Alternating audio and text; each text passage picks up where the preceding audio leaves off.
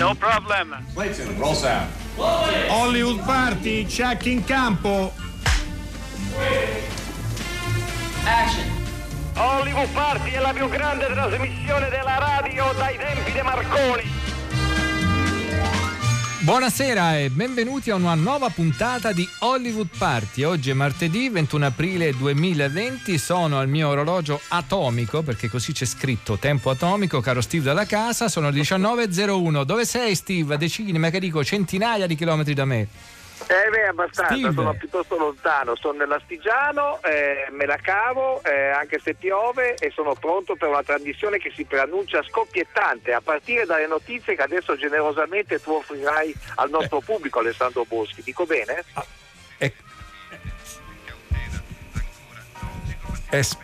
Deve essere pronto? Beh, allora andiamo avanti, direi io posso darvi alcuni consigli per la serata, sì. Darvi alcuni consigli per la serata. Il mio consiglio riguarda un film di Frank Capra, visto che ieri i nostri ascoltatori ci hanno scritto al 335 5634 296 chiedendoci di parlare anche di Frank Capra. Beh, questa sera su TV 2000 c'è un bellissimo film di Frank Capra, l'ultimo che ha fatto, Angeli con la pistola. È un film classico, è un remake tra l'altro di un altro film che aveva fatto precedentemente, e beh, diciamo che in questo film ci sono un sacco di caratteristi grandi del cinema americano, da Jack Elam per esempio, che era uno dei sergenti che John Ford amava in modo particolare, ad altri ancora. Insomma, è una caratteristica che il cinema di Frank Capra ha sempre avuto, quella di curare molti particolari, e adesso vi proponiamo per l'appunto un breve brano dal film, Gli angeli con la pistola. E quella che fa qua? Ah, ti presento la nuova regina dell'alta società. Questa è Annie, duchessa delle mele. Ma di, come mai tua figlia è in Spagna? Eh? E chi è il padre? Capo, questa non è una domanda da fare a una dama come Annie. Momento, non mi vuoi dire che Rodney Kent ti ha dato l'appartamento per questo vecchio barbagianni? Sì, è ancora più fesso di me, mi ha lasciato perfino il maggiordomo, da un'occhiata qui. Ma non contro il mio desiderio, signore, io adoro la favola di Cenerentola. Lei no, signore? Gira alla larga. Piccolo, che è successo a Regina? Dave, aspetta. Non lo so. Beh? Dave, dobbiamo parlare. Ti devi scordare questa storia, ti devi incontrare con Darcy. È un'occasione che non capiterà più, è la nostra vita. Questo invece, che cosa? Non lo so, e non voglio nemmeno che tu me lo dica. Ma che sei, un boy scout? Beh, boy scout. O ti sei iscritto all'esercito della salvezza, senti? Ce ne sono milioni di idioti che fanno la fila per aiutare i morti di fame come Annie. Tieni duro, sorella. Cerca di capire, tu sei Dave lo sciccoso, non la fatina buona. Johnny ci ha mai provato con te? Ci prova con tutte. Gli basta vedere dei tacchi a spillo in un armadio per eccitarsi. E Cesare è geloso di Johnny? Ci prova davanti a lui, lo fa apposta. È tutto a nostro favore. Continua. Beh, Gino non parla molto, si vergogna del suo accento terribile, o perlomeno finge. Di solito in due parole arriva al sodo. Le due volte che è venuto hanno parlato solo per 5 minuti. Hanno bevuto una cosa insieme e se n'è andato via. Cosa ha bevuto Gino? Whisky, Glenlivet. Lo so perché non ne avevamo e Cesare lo comprò all'ultimo momento. D'accordo. Ho un'idea che potrebbe funzionare. Torna a casa e preparati. Fai con calma, deve essere tutto normale. A che ora hai detto che dovrebbero arrivare? L'aereo atterra alle 7, perciò credo verso le 8. Perfetto.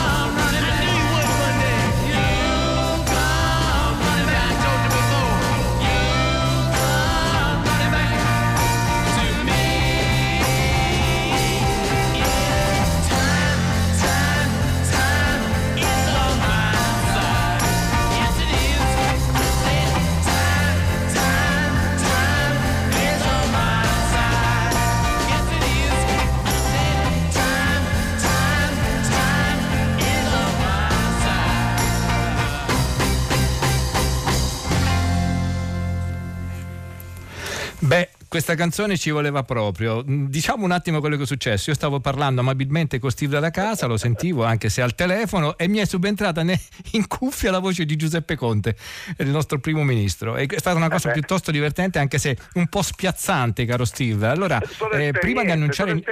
Sono esperienze. Non c'è dubbio. Allora, prima di annunciare i nostri ospiti, ricordiamo che abbiamo sentito prima della canzone un mashup dei due titoli che consigliamo oggi. Il film che consiglio io è Bound, Torbido Inganno, un film dei fratelli Wachowski. Vi ricordate Larry e Andy, quelli che avevano fatto Matrix, che in realtà adesso si chiamano Lana e Lilly perché sono due donne transgender. Il film andrà in onda alle 23:10 su Cielo ed è interpretato da Jennifer Tilly e Gina Gerson. A te, Steve. Allora, abbiamo sentito Time Is On My Side dei Rolling Stones per un motivo, anzi per due motivi. Uno, perché è una canzone che ci piace. Il secondo motivo, perché questa canzone, le note di questa canzone suonavano nel lontano settembre 1982, l'ultimo giorno della prima edizione del Festival Internazionale del Cinema Giovani, che si concluse con un film concerto dei Rolling Stones, Time Is On Our Side, diretto da Alaspi, che raccoglieva alcuni delle performance live di Mick Jagger, Keith Richards e compagnia. Il Festival Cinema Giovani negli anni poi ha cambiato il suo nome, è diventato Torino Film Festival, e oggi abbiamo in linea due amici che di questo nuovo Torino Film Festival hanno molte informazioni da darci, da condividere con noi. Allora, uno si chiama Stefano Francia di Celle. Ciao Stefano. Ciao Stefano. Allora, Stefano è il nuovo direttore da quest'anno del Torino Film Festival, ha frequentato, è proprio un enfant de pays perché ha incominciato la sua carriera che l'ha portato ad essere una delle colonne di Fuori Orario, a lavorare nel cinema in Italia e all'estero, a scrivere libri, insomma ha incominciato seguendo proprio il Torino Film Festival dal 1984, prima come spettatore, poi come collaboratore, ne è stato per un periodo responsabile di alcune sezioni, abbandonando così la sua carriera iniziale di baritono che gli dava parecchi successi. Va bene questa descrizione, Stefano? Sì, perfetto.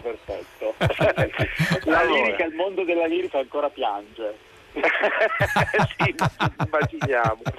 Invece l'altro ospite è il presidente del Museo Nazionale del Cinema, Enzo Ghigo, che è già stato nostro ospite. Ciao Enzo. Ciao Steve. Benvenuto. Ciao Steve. E saluti a tutti. Allora, Enzo Ghigo è stato, lo ricorderanno tutti perché è stato presidente della regione Piemonte e anche senatore della Repubblica per credo un paio di legislature.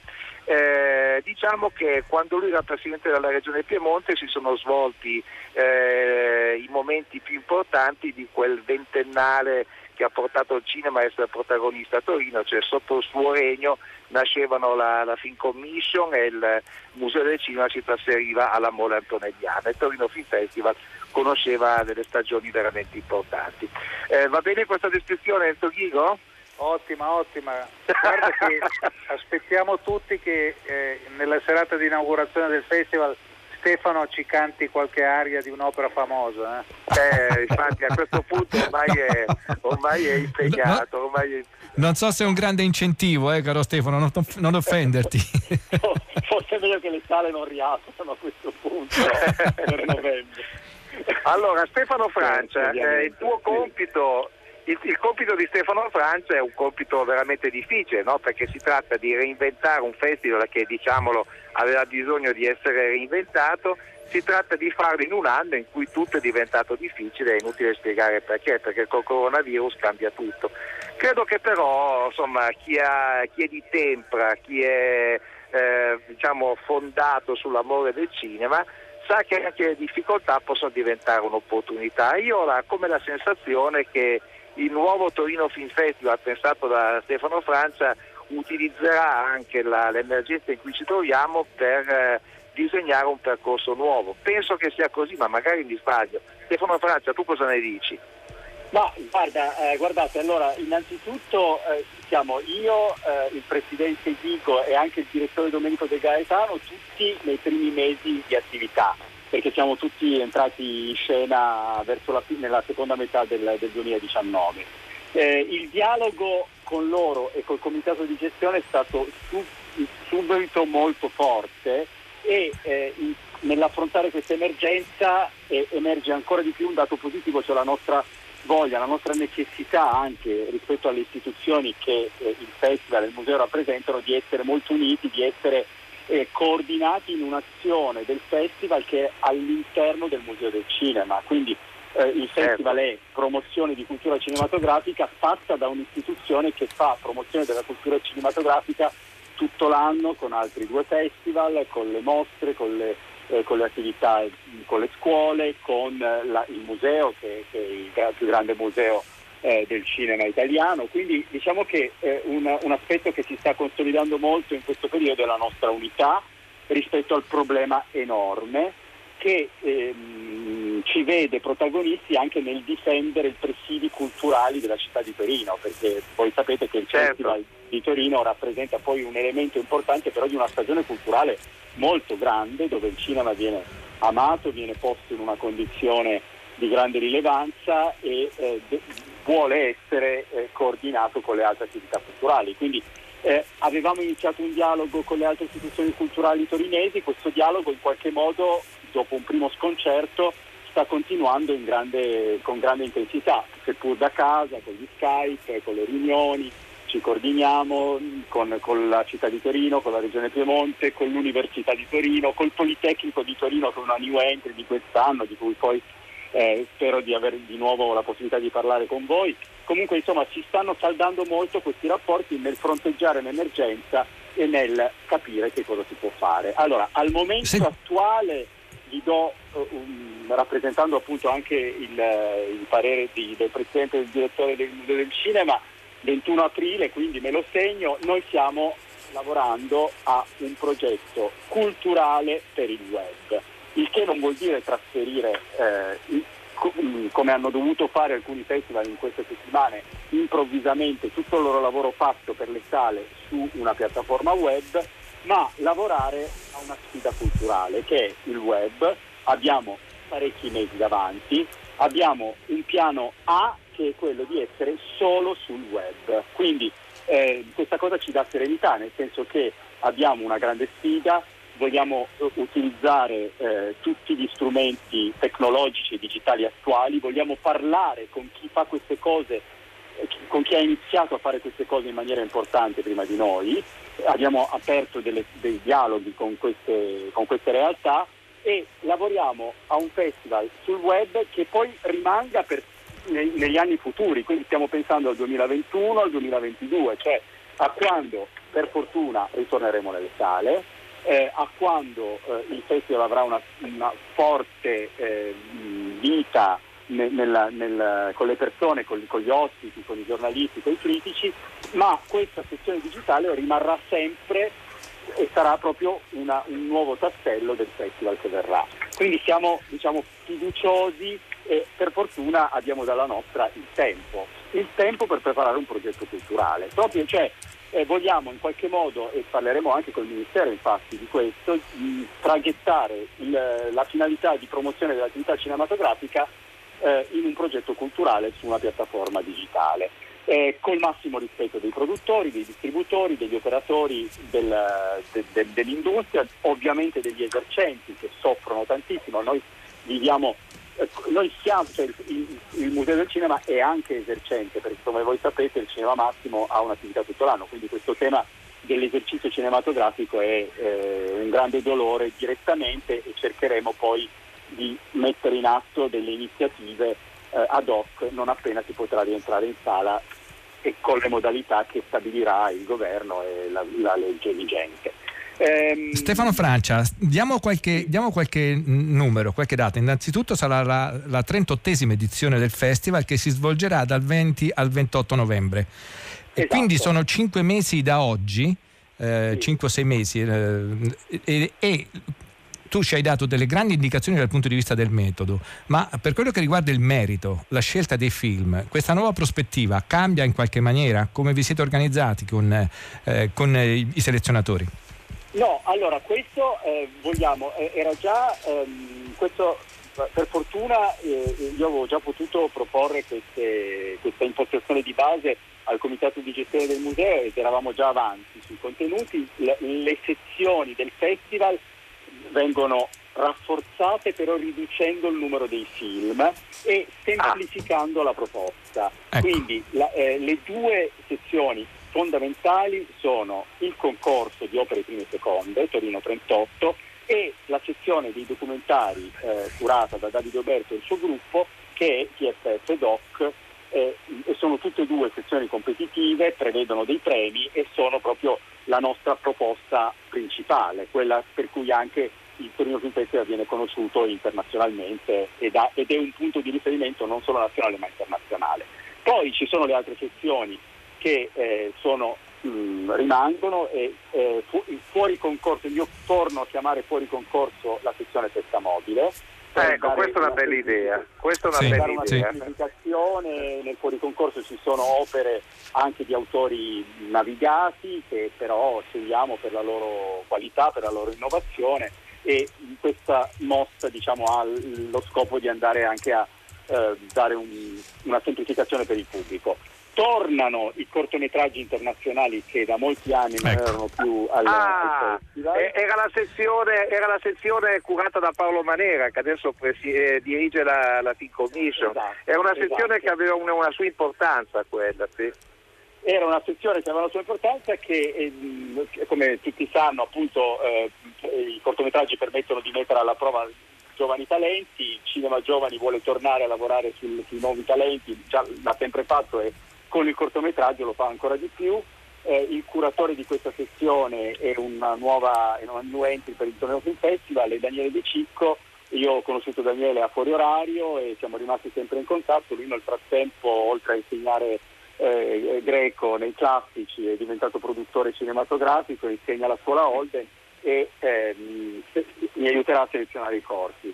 Su questa sezione tra l'altro Rai Cinema fa un intervento importante, perché ha deciso di assegnare il premio Rai Cinema Channel al miglior cortometraggio che ha le caratteristiche per essere diffuso sulla piattaforma web, quindi abbiamo anche l'aggiunta di un premio e devo ringraziare molto Rai Cinema e Paolo Del Brocco, che è anche membro del comitato di gestione del museo, che ha voluto subito accompagnare questa novità con un premio. Poi abbiamo la sezione dedicata al mistero, che io ho deciso di chiamare, e sono contento di dirlo a voi in anteprima, Le stanze di Roll, è un titolo per me molto evocativo, insomma, per il personaggio che è stato Roll, e anche per dare un connotato positivo e parapsicologico in senso fantastico. Certo. A questa sezione di film di genere. E il termine Stefano sì. Fellini sarebbe entusiasta di questa denominazione. Ti proporrei di ascoltare un brano di un film e poi prendiamo a parlare con te anche con il presidente Ghigo della nuova edizione del Torino Film Festival. Invece abbiamo scelto un film che fu presentato proprio a Torino, è il primo film di Oscar Ax, si chiama Boy Meets Girl e all'epoca suscitò un certo scalpore. Désolée, je comprends pas. Il trouve que les jeunes aujourd'hui, vous êtes trop silencieux. Vous ne savez plus du tout vous parler. Vous pensez peut-être que les gens ne méritent pas qu'on leur parle. Non, c'est pas ça. Vous avez tort. Peut-être vous avez peur. Il vous demande, aimez-vous le cinéma? J'étais moi-même machinot, du temps où le cinéma était comme moi, muet.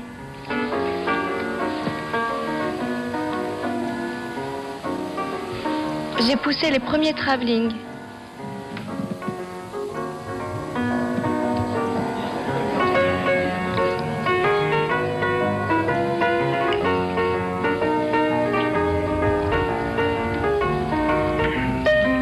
Il dit, il y avait cet acteur séduisant, Jonas. Il nous faisait tous marrer dans l'équipe. Quand on tournait une scène d'amour, le metteur en scène ordonnait aux acteurs « Dites-vous des mots tendrement avant le baiser. N'importe quoi qu'on voit vos lèvres bouger. » Alors Jonas, au beau milieu du plan d'amour, il chuchotait passionnément à sa partenaire des insolents sur sa poitrine, ou bien lui faisait des propositions galantes, comme ça, en direct. Jonas, qui était plutôt un type doux, timide avec les femmes dans la vie, eh bien, quand la caméra tournait, là, soudain, il avait du cran. Il dit, quand les films passaient dans les salles, au moment des scènes d'amour, on entendait parfois un ou deux rires dans le public. C'étaient les spectateurs sourds qui lisaient sur ses lèvres les cochonneries de Jonas. Le cinéma muet, c'était mieux parce que... Pas si vite, Sylvain. Pardon. Allora, questa è una scena bellissima di Boy Meets Girl, credo che Stefano Francia se la ricordi bene. Stefano, prima di dare la parola al presidente Enzo Ghigo, ti volevo chiedere due cose. Uno, il Festival di Torino era famoso per le sue retrospettive. Forse non ci puoi ancora dire niente, ma al cinema del passato darai attenzione. E poi vorremmo anche sapere se ci puoi dare qualche nome di chi ti aiuterà, chi sarà la tua squadra, insomma, almeno qualche nome che ci colpisca. Sì, sulla retrospettiva è affidata alla cura di Emanuela Martini e vi daremo aggiornamenti in seguito.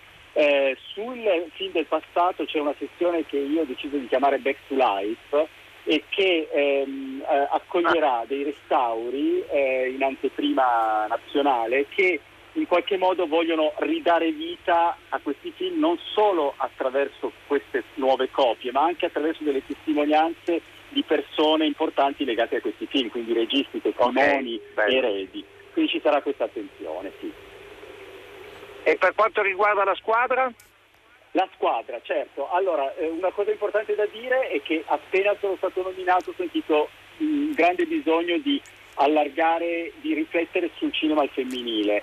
Perché penso che sia un tema importante, perché penso che il protocollo 50x50 che hanno firmato tutti i festival, tra cui anche il Torino Film Festival, debba essere però applicato in profondità, andando proprio a arricchire i contenuti dei programmi, ma anche proprio le squadre che realizzano i film, scusate, il festival. Quindi prima cosa, Fedra Fateh è un'avvocatessa iraniana di nazionalità americana e iraniana che vive a New York e che in qualche modo è il mio vice direttore, mi sta aiutando proprio a equilibrare questo elemento femminile all'interno del programma e sta elaborando un progetto dedicato al cinema al femminile di cui poi vi parlerò.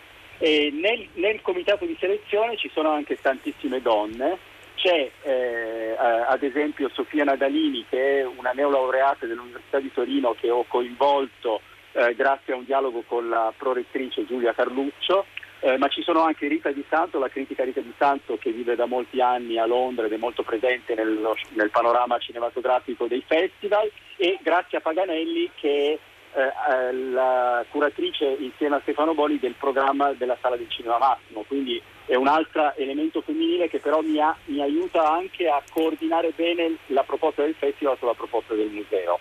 Poi ci sono i critici Massimo Causi e Giuseppe Dariazzo, che anche loro sono critici importanti che collaborano da tanto tempo con il festival, e poi c'è una new entry, Federico Bernocchi, un vostro collega, un autore, conduttore radiofonico di Radio 2, giornalista, critico cinematografico. Ha accettato con entusiasmo e lo ringrazio moltissimo qua e non smetterò mai di ringraziarlo per la decisione di partecipare a questo gioco in cui so che darà un contributo di cui io ho molto bisogno, cioè uscire anche dagli schemi abituali della critica. L'ultima persona che cito del comitato selezione vi sorprenderà, si chiama Natalia Aspesi. Ma va, bello! Si chiama Natalia Aspesi. Sono andato con lei, con Veronica Geracci, a trovarla prima del Covid, siamo stati nella sua casa, le abbiamo fatto questa proposta di darci il suo sguardo. Bellissima idea, una mente lucida, una persona intelligente, veramente un'ottima scelta. Complimenti Stefano. Io ricordandovi che potete scriverci al 335 56 34 296 se volete chiedere qualcosa a Stefano Francia e Enzo Ghigo. Vorrei dare un po' la parola a Enzo Ghigo, che è stato pazientemente ad ascoltare la prorompente voglia di raccontare di Stefano Francia. dal punto di vista del presidente del museo, cosa sarà questo festival un po' virtuale, un po' web, un po' di riscoperta? Come sarà? Buonasera a tutti. Prima di tutto permettete almeno ogni tanto di condividere con il comitato di gestione il merito di aver scelto un direttore come Stefano Francia, che diciamo dimostrerà, lo racconta molto bene, ma dimostrerà veramente di essere in grado di dare degli elementi di forte novità e soprattutto di forte novità in una situazione di criticità come quella che stiamo vivendo.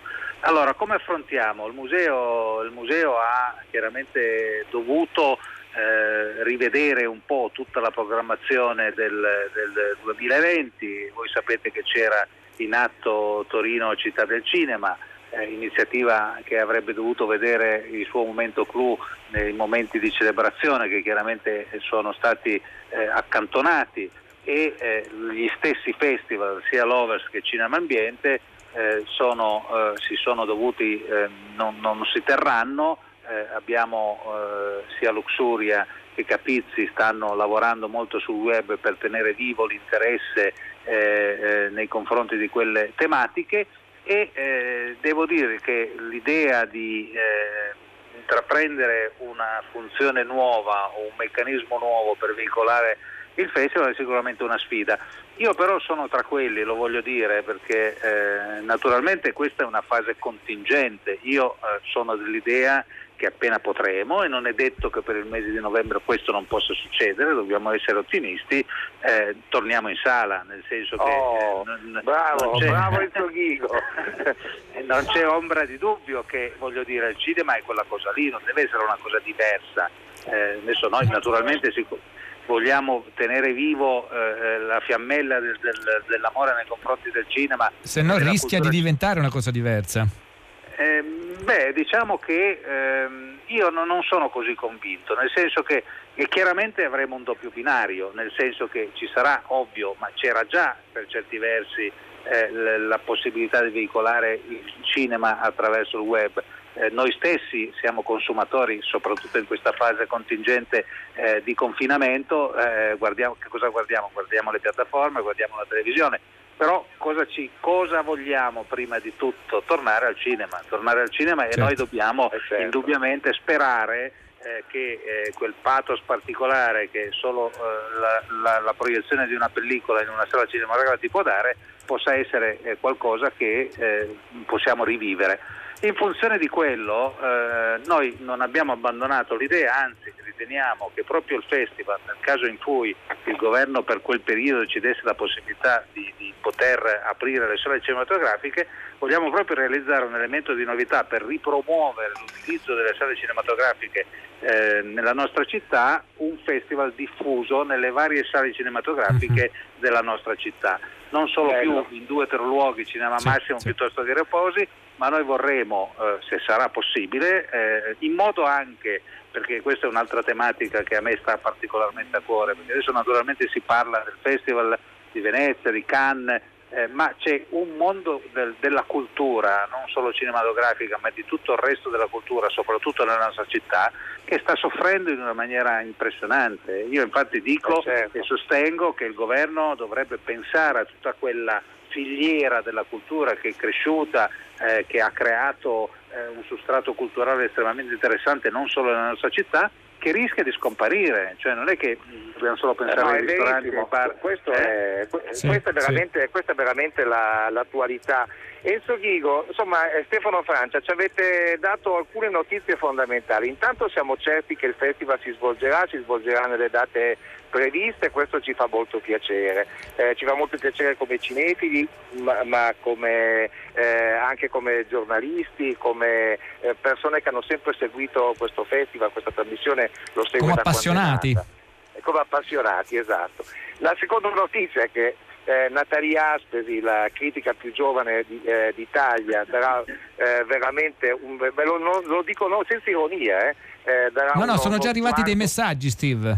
Ah sì? Assolutamente, poi li leggiamo. Dicevo che le due notizie fondamentali che ci avete dato sono queste. Noi vi ringraziamo veramente tanto, sapete che Hollywood Party è sempre a vostra disposizione. Vi ringraziamo e vi salutiamo con un brano di un altro film, dico bene Alessandro Boschi, che è stato anche questo presentato al Torino Film Festival, è Risorse umane di Laurent Cantet, un film che poi è uscito anche sugli schermi. Grazie Stefano Francia di Celle, grazie Enzo Ghigo, arrivederci. Ciao, a presto. A presto. Ciao. Grazie, a presto. A presto. Non puoi continuare a lavorare tu, sei licenziato, capito? Ma mi senti, tu devi venire a scioperare con noi. No, Jean-Claude, basta, ma non ci senti. Non puoi farti cacciare via così. Non ti importa niente che ci stiamo battendo tutti per te. Ma lasciatemi in pace, non ho mai chiesto niente a nessuno. Sì, tu non chiedi mai niente. Jean-Claude, i tuoi figli corrono dei rischi, tu non fai niente. Oh, ti fermi un momento. Ci senti? Ehi, oh! Su, forza, raccogli. Non ti fermerai mai, sei patetico. Mi vergogno di te, capisci? Mi vergogno di te, ma non è grave. Io mi vergogno da quando ero piccolo, perché sono tuo figlio, perché sono il figlio di un operaio e mi vergogno perché oggi sono uno studente che è il figlio di un operaio. Piano, che dici? Non è niente da vergognarti. È a lui che lo devi dire, perché è lui che me l'ha fatta ingoiare. La vergogna è della sua classe. Ti do una bella notizia, papà. Non ti licenziano, ti mandano in pensione. Ma non perché sei stato un buon operaio per 30 anni. È un favore del padrone, un gesto che ha fatto per me, perché a me vuole tanto bene, perché io posso parlare da pari a pari con lui. Questo mi disgusta, questo mi fa schifo. Basta, lo capisci che mi fa schifo? Basta, adesso basta, su, ti prego. Lo so che è ingiusto, lo so. Lo so che lo dovrei ringraziare. Dovrei ringraziare te e la mamma per quello che avete fatto, tutti i sacrifici. Ce l'hai fatta. Tuo figlio è dalla parte del padrone. Non sarò mai un operaio. Avrò un lavoro interessante e farò soldi. Avrò delle responsabilità, avrò il potere di parlarti come ti parlo adesso, il potere di licenziare se voglio, come ora fanno con te. Ma alla vergogna non sfuggo più, sai? E durerà fino alla fine dei miei giorni. One fine morning, I woke up early. Bella ciao, bella ciao, bella ciao. One fine morning, I woke up early to find the fascists at my door. Oh, Partigiano, please take me with you. Bella ciao, bella ciao, goodbye, beautiful. Oh, Partigiano, please take me with you. I'm not afraid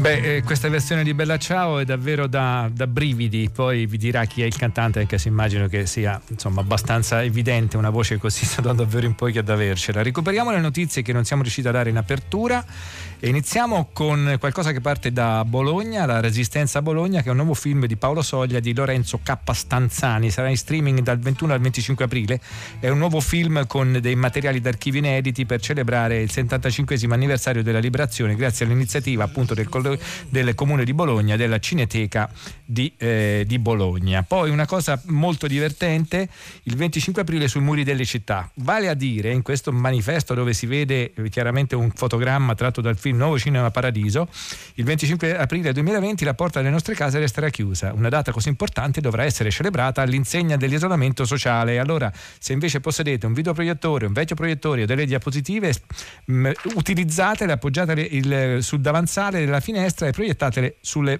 pareti, sui muri, ed è una sorta di liberazione così delle immagini, è una cosa piuttosto divertente organizzata da Cinevan, che mi raccomando non confondete con la compagnia di trasporti turca che pure si chiama Cinevan. Infine una notizia più squisitamente cinematografica, la Teodora Film mette a disposizione due film usciti qualche tempo fa, vale a dire La Donna Elettrica e La Fattoria dei Nostri Sogni, per la Giornata Mondiale della Terra, che sarebbe mercoledì, quindi domani, e il pubblico potrà riscoprire la casa, due titoli straordinari distribuiti appunto da Teodora la stagione scorsa. Sono due film, due commedie piuttosto divertenti, e io specialmente La Donna Elettrica è piuttosto divertente, devo dire. Sono arrivati messaggi? Sono arrivati dei messaggi che adesso ti leggo, come ti dicevo ne sono arrivati in pratica due per Natalia Aspesi. Grande Natalia Aspesi, complimenti Clara. La Aspesi, grandissima personalità, critica, ironica, obiettiva, acida, il giusto, la adoro e la seguo anche leggendo i suoi spassosi libri. Grazie. Bene, quindi pare che il nostro Stefano Francia sia partito con il piede giusto. Anche Tom Waits è partito col piede giusto, interpretando una bella ciao alla sua maniera. E questo ci serve a parlare di resistenza, in questo caso di donne, resistenza e cinema, e lo facciamo con la nostra amica Alessandra Levantesi Kesic. Alessandra, ciao, benvenuta a Hollywood Party, Alessandra Levantesi. Allora, Alessandra Levantesi Kesic è la critica cinematografica della Stampa, ha scritto dei libri, uno proprio con Tullio Kesic, bellissimo, su Dino De Laurentiis, ma poi ha fatto molte altre cose. Le donne nella resistenza nel cinema, che ruolo hanno avuto secondo te, Alessandra? Beh, non hanno avuto un grandissimo ruolo, perché in effetti i film sulla resistenza, ho anche fatto un piccolo ripasso, mi sembra che sono tutti al maschile, e forse la resistenza è stata al maschile sostanzialmente. Credo che il personaggio, per esempio, del film che ha la donna, la protagonista nel titolo, che è l'unico, L'Agnese va a morire, di Giuliano Montaldo, certo. Di Giuliano Montaldo, è un film dove la protagonista entra dentro la resistenza attraverso la via dell'amore. Hanno ucciso suo marito e lei dice: farò quello che mi avrebbe chiesto lui. Quindi entra attraverso questa via, no? Quindi indirettamente, certo. Ecco, e anche se io non ho letto il libro da cui è stato tratto, che racconta un'esperienza personale della Viganò, Renata Viganò, un libro del 49 che peraltro è stato anche premiato. Credo che però mi sembra di aver capito che Montaldo mette invece molto in evidenza che questo percorso è anche un percorso di presa di coscienza femminile, in un certo modo. Sì. Ecco, quindi in questo senso direi che dal punto di vista della resistenza donna, forse questo è veramente un film emblematico e anche abbastanza unico nel panorama italiano. Sì, poi ci sono delle donne che del popolo, la più famosa è Anna Magnani, che in qualche modo a modo loro partecipano, diciamo, se non alla resistenza, all'opposizione ai nazifascisti, però è una cosa effettivamente diversa. Diciamo che l'immagine femminile più importante della resistenza è quella di Tina Anselmi con l'impermeabile, con la mitraglietta in mano, che si destila in una strada, no? ma certo, ma infatti io non è che penso che non ci sono state le donne nella Resistenza, certo. Dico che evidentemente, forse sai anche, stavo pensando, siccome in Italia le cose sono anche un po' familiste, e forse la Resistenza è anche i padri contro i figli, no, in qualche modo c'è questo discorso, certo.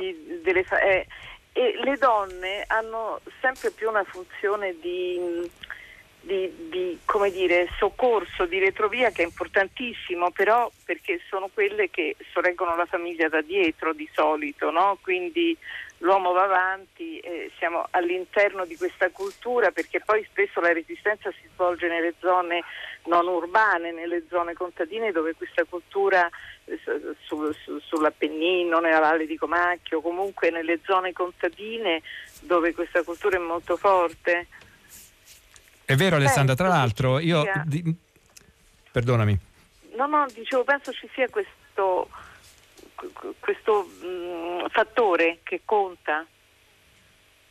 No, assolutamente. Tra l'altro, guarda, io del libro che ho letto veramente tantissimi anni fa, c'era un'immagine molto femminile nel momento in cui, vi ricordate, Ingrid Tulino, ovvero Agnese, uccide, o meglio crede di aver ucciso, perlomeno nel film, il tedesco, e dice tedesco. Lo colpì con il mitra come se sbattesse i panni a quando andava a lavarli lungo il fiume.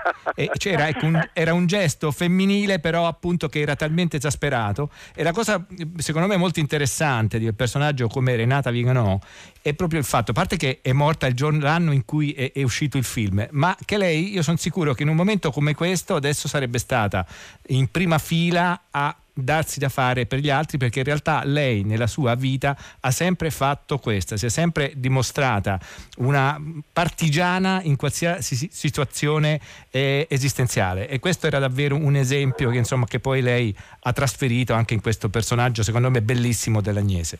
E infatti, ma anche non so se sei d'accordo, Alessandra. Sì, assolutamente, che la Resistenza è qualche cosa che va al di là poi dell'ideologia, anche di tutti, per carità, i discorsi che hanno importanza, del contesto politico, delle posizioni che si prendono, però c'è qualche cosa che è oltre, e che è una forma, di coscienza civile che va al di là di tutto questo, e che può nascere da 20.000 motivi, attraverso 20.000 canali, intendo dire, e dove la resistenza della donna, appunto, che è quella anche di, per esempio nel film a un certo punto la chiamano perché c'è il personaggio, non mi ricordo come si chiama, Tonetti, che è mezzo impazzito, sì, perché è morto, eccetera, e dicono, Alfredo Pea, e dicono... c'è bisogno di te, perché lei può dare qualche cosa, esatto, che è anche però una forza morale, una forza materna, a un certo punto la chiamano mamma, c'è una ricostruzione di valori che è molto importante, e il coraggio comunque che lei mette in tutta questa avventura è pari assolutamente a quello degli uomini, non imbraccia il fucile ma è una roccia. Tanto è vero che il comandante, che è interpretato Stefano Sattaflores, a un certo punto verso la fine si rende conto di essere stato troppo duro con lei e manda il suo vice verso la fine a salutarla, a dirgli, certo, insomma, fai qualcosa, cerca di gratificare questa donna, perché io non ci sono riuscito. La sigla, mannaggia, anche noi è arrivata come purtroppo. Comandante. Siamo arrivati. Ciao Alessandra Levantesi, grazie. Alessandra, grazie. Ciao. Morire non la facciamo sentire, perché tanto è il cinema alla radio che è ben messo sul sito, il film di Giuliano Montaldo, un film che Giuliano Montaldo reputa tra i suoi migliori, quindi ascoltato sul nostro sito col cinema alla radio.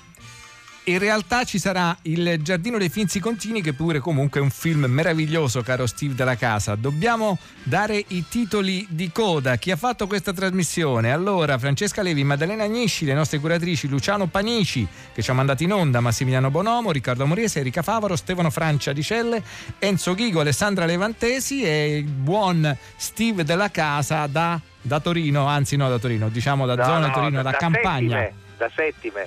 Mentre invece Alessandro Boschi è da casa sua e sarà qui con noi domani. Ma adesso ci tuffiamo in Tre Soldi. Cosa c'è a Tre Soldi? Fino al cuore della rivolta, gli archivi della Resistenza sulla linea gotica occidentale di Anaïs Poirot-Gors. Spero di aver pronunciato bene. Ciao, a domani. Ciao.